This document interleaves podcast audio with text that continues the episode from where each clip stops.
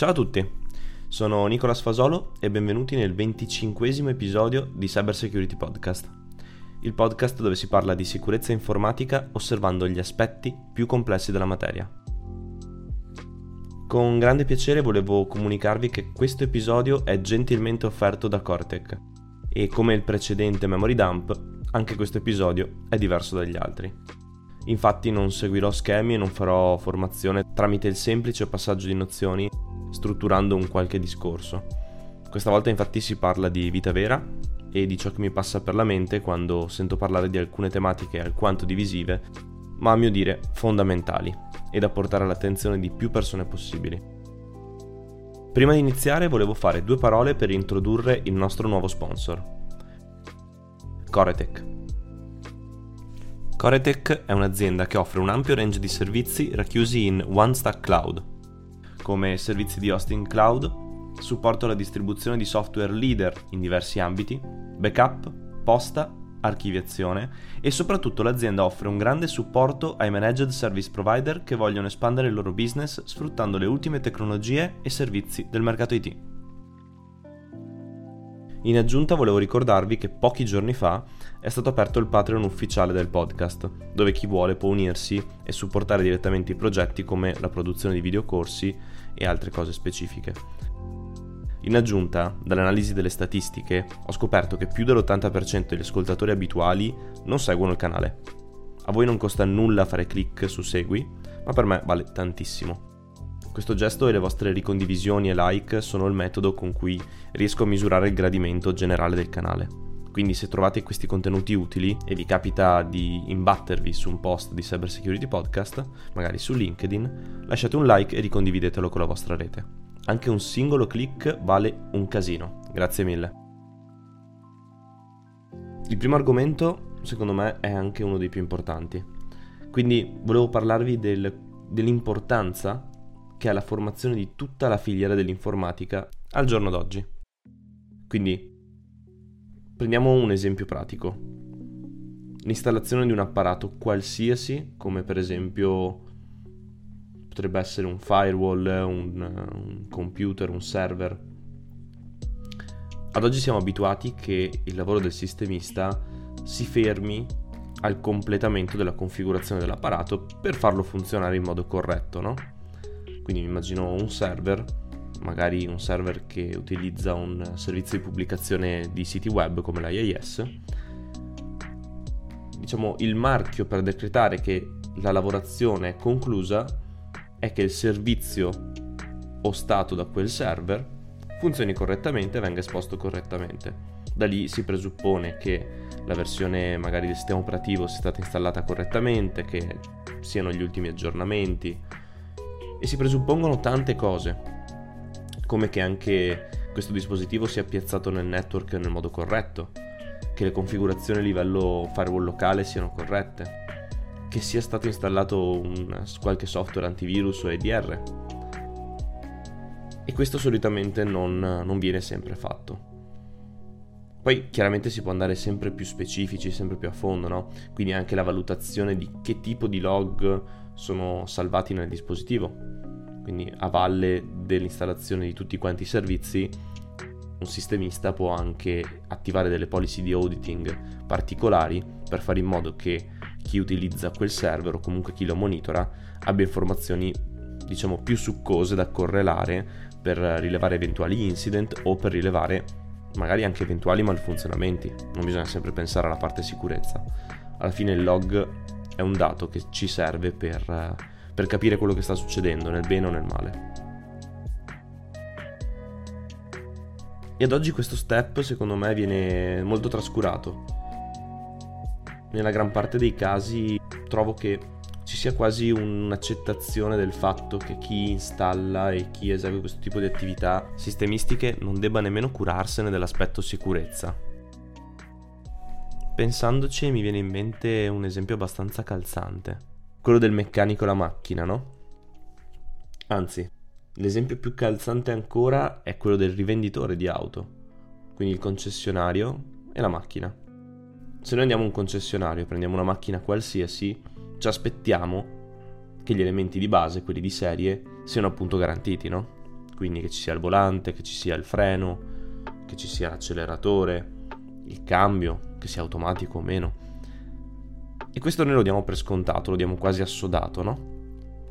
Perché? Perché tutti fanno così e da lì non si scappa, no? Però l'esempio applicato alla sicurezza potrebbe essere la presenza o meno dell'airbag o anche la modalità in cui è stato implementato il freno. Perché nel momento del bisogno, se il freno non funziona, c'è poco da fare, no? La domanda che vi pongo è, sareste disposti a comprare una macchina senza airbag? Sapendo che al primo incidente, al, alla prima cosa che va storta, non avete nulla a salvarvi, a farvi da cuscinetto? Anche perché nel mondo dell'informatica è la stessa cosa.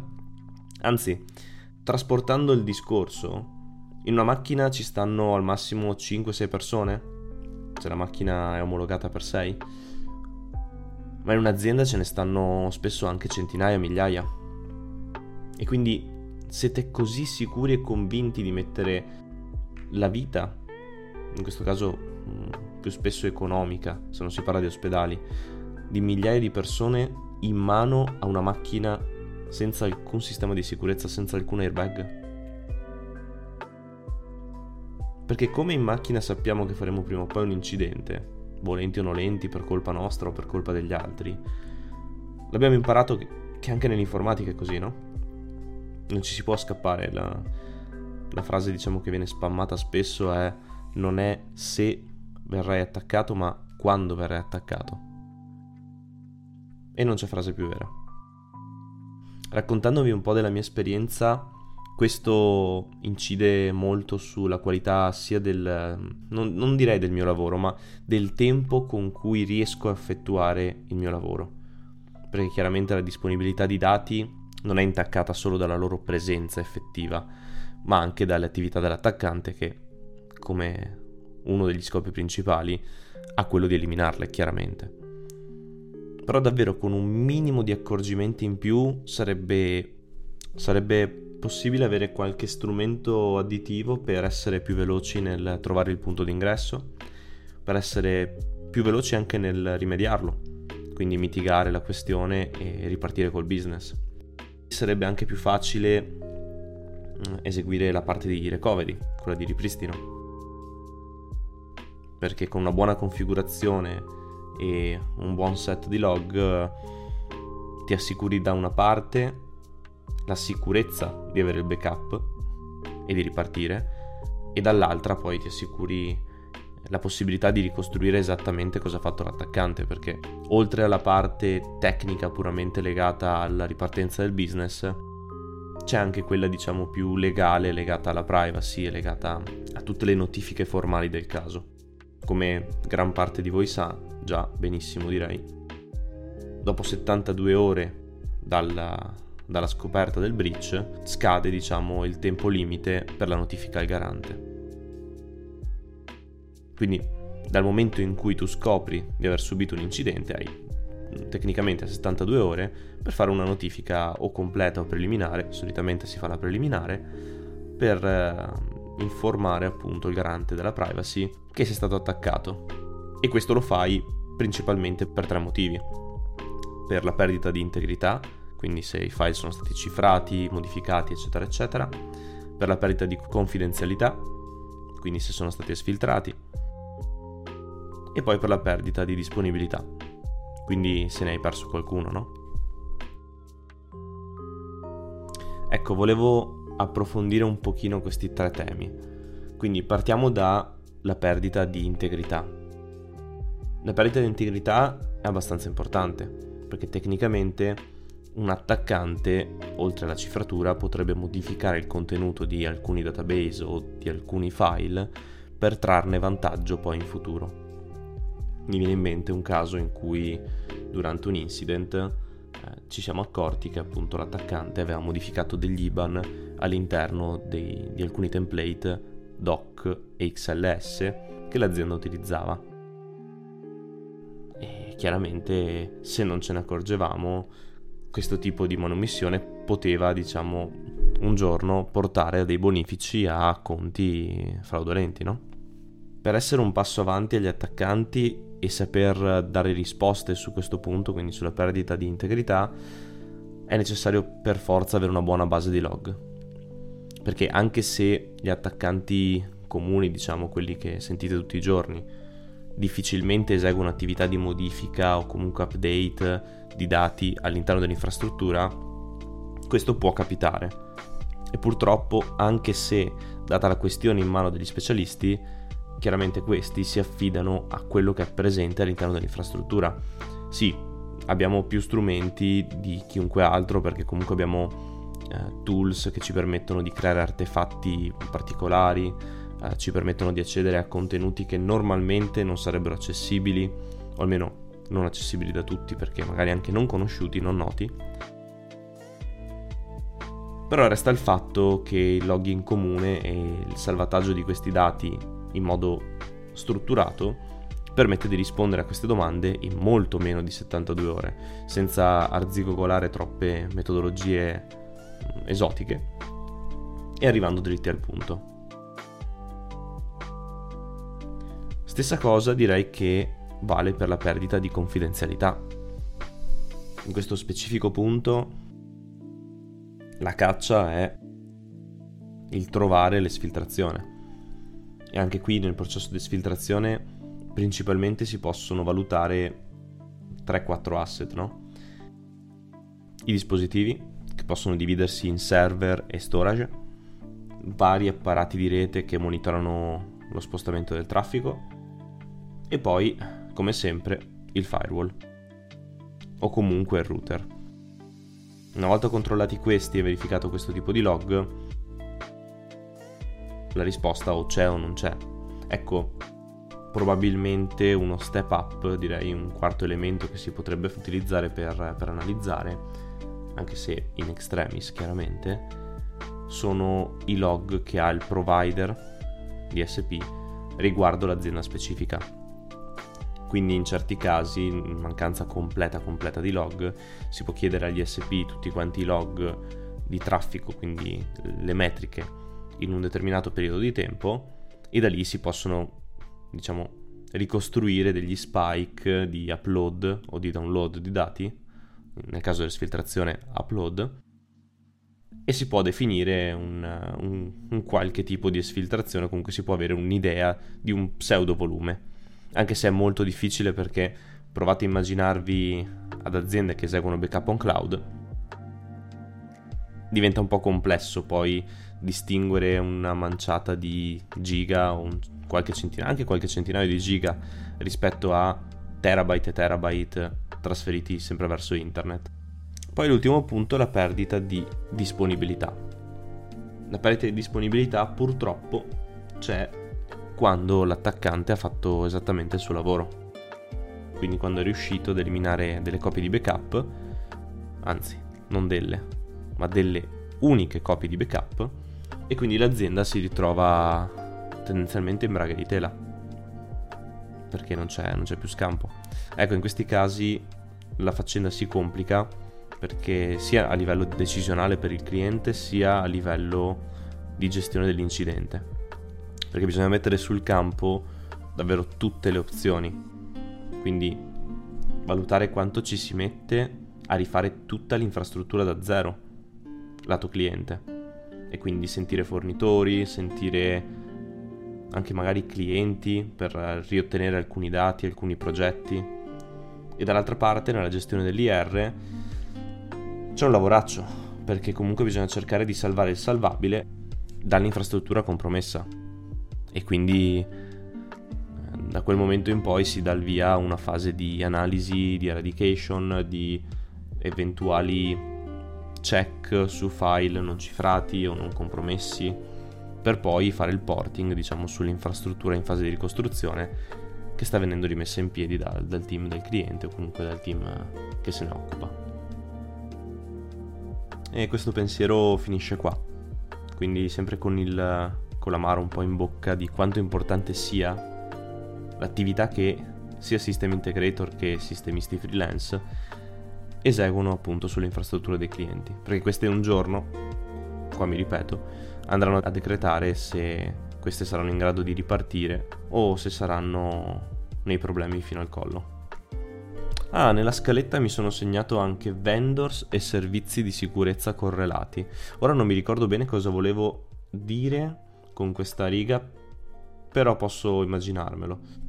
Quando si parla di vendor di sicurezza, secondo me si va sempre in un terreno molto complesso, perché ad oggi la strategia comune è comunque quella di cercare di unificare, no? Unificare tutti i prodotti su un solo brand, cercando di vendere delle soluzioni che comprendono più elementi di sicurezza come per esempio anti-spam, EDR, SIEM, eh, anche quasi firewall e molto altro ancora, per unire tutto quanto sotto un, un grande nome chiamato XDR. O alcuni si spingono anche nel venderti il SOAR. Diciamo che a livello di mercato questo tipo di approccio può funzionare, perché se tecnicamente riesci a controllare, anzi riesci ad avere la visibilità su tutti quanti gli ambiti potenzialmente interessanti per rilevare un incident, hai anche la possibilità appunto di rilevarlo in modo più scaltro e agile. Dall'altra parte però bisogna applicare questo, questo modello alla realtà. Quindi al fatto che spesso clienti finali non hanno tutte le soluzioni configurate in modo ottimale e soprattutto non dello stesso vendor. Questo potrebbe essere anche un lato positivo chiaramente perché se è un vendor solo il pool di firme, il, l'intelligence di un vendor se ne è di più, chiaramente è di più vendor e quindi hai più chance quasi di, di rilevare. Anche se qui si entra in un altro enorme discorso riguardo le capacità dei singoli vendor, della, delle loro competenze, eccetera, eccetera. Però non voglio toccarlo adesso questo argomento. Ritorno a bomba sul XDR. Il, diciamo, il punto che mi fa riflettere è che adesso più che la vendita dei software e degli apparati, quello che interessa ai brand di security appunto è offrire un servizio che si lega alla quantità di software di sicurezza e di dispositivi di sicurezza che hai di quel brand. E questo secondo me è parecchio deleterio, perché un cliente che magari acquista un, un servizio di monitoraggio SOC anche 24/7 su un singolo prodotto potrebbe non accorgersi di un eventuale incident che evade quel singolo prodotto. E questo purtroppo nel mio day by day lo vedo, lo vedo molto spesso. Quindi aziende che comprano servizi MDR, Managed Detection and Response, limitati a un solo prodotto, come magari un EDR, spesso si accorgono troppo tardi della compromissione. L'esempio banale è quando l'attaccante utilizza una vulnerabilità su magari un firewall per entrare in SSL VPN, in qualsiasi modo esso sia chiaramente, sia tramite CVE, sia tramite dump delle credenziali, ce ne sono mille mila per ogni tipo di, di firewall, quindi mm, non è importante il modo. Appunto l'attaccante riesce a entrare, riesce a fare la sua attività di scanning, riesce a fare la sua attività di uh, reckoning e anche spesso delivery dei payload il cliente purtroppo come monitoraggio ha solo la componente nei dispositivi che non gli consente di accorgersi di tutto quello che c'è a monte del dispositivo, no? Poi spesso ci sono anche problemi legati alla distribuzione dei software e questo è un altro discorso enorme che genera grandi buchi neri in servizi simili a questo. Niente, qui ti ritrovi a rispondere a incidenti complessi senza avere log con un cliente credeva di essere sicuro di essere protetto e di essere soprattutto monitorato, ma che alla fine si ritrova solo con una serie di alert che gli arrivano dal servizio di monitoraggio, pochi minuti prima della cifratura completa dell'infrastruttura e, e in mano purtroppo il niente. Perché al giorno d'oggi gli attaccanti, diciamocelo, sanno disabilitare gli EDR, sanno evadere gli IDS o gli IPS che siano. Sanno fare tante cose. Perché la misconception più grande che c'è ad oggi, a mio avviso, è che gli attaccanti siano tutti robot. Robot che fanno le stesse cose ma con diciamo pattern diverse e con skill un po' diverse. Però non è così. Al giorno d'oggi di robot ce ne sono gran pochi e ci sono tante persone competenti dietro una singola compromissione. Così tanto competenti che mi spingo a dire che il singolo software o la singola implementazione di sicurezza, oltre che a non servire più, non è abbastanza, sotto nessun punto di vista. Tanto che mi spingerei quasi a dire che nemmeno il servizio di sicurezza è abbastanza se non erogato con una certa, diciamo, struttura e con un certo set di competenze. Perché anche lì, se l'attaccante entra all'interno di un'infrastruttura monitorata, ci sono diversi perché e diversi se. Quindi l'infrastruttura è monitorata correttamente? il logging del servizio che ha utilizzato per entrare all'interno dell'infrastruttura, per esempio facciamo sempre il, l'esempio dell'SSL VPN che è il più chiaro. Quel servizio è monitorato correttamente, il logging è abbastanza verboso, c'è un anomaly detection che permette di correlare questo tipo di log e informare qualcuno dell'azienda che c'è qualcosa di strano ed è stata rilevata un'anomalia? Non è scontato perché i servizi di sicurezza si basano sulla visibilità che questi hanno sull'infrastruttura, come dicevo prima. Quindi non sempre i dati a disposizione sono abbastanza per decretare la compromissione o comunque un'anomalia che ti può portare a pensare che c'è dell'attività sospetta in corso. E qui mi ricollego per fare due parole sugli effetti che hanno gli incidenti di sicurezza sul, sulle aziende, sulle compagnie e su tutte quante le persone che ci lavorano all'interno di quell'azienda, indipendentemente dalla loro posizione o dal settore in cui l'azienda opera. Lo vedo più spesso nelle aziende più piccoline rispetto a quelle enterprise level, ma comunque c'è sempre una grande possibilità di perdere completamente il business, come dicevo prima. In questi casi le possibilità sono due o l'azienda è un'azienda critica, quindi un'infrastruttura come un ospedale, come un servizio d'emergenza, eh, comunque qualsiasi tipo di servizio al cittadino. E qui spesso le conseguenze vanno anche a intaccare la vita delle persone, vita intendo proprio fisica. O se no, l'azienda è un'azienda, passatemi il termine, comune, che lavora in vari settori di business, che potrebbe essere dalla logistica alla uh, produzione, anche la ricerca, qualsiasi cosa insomma.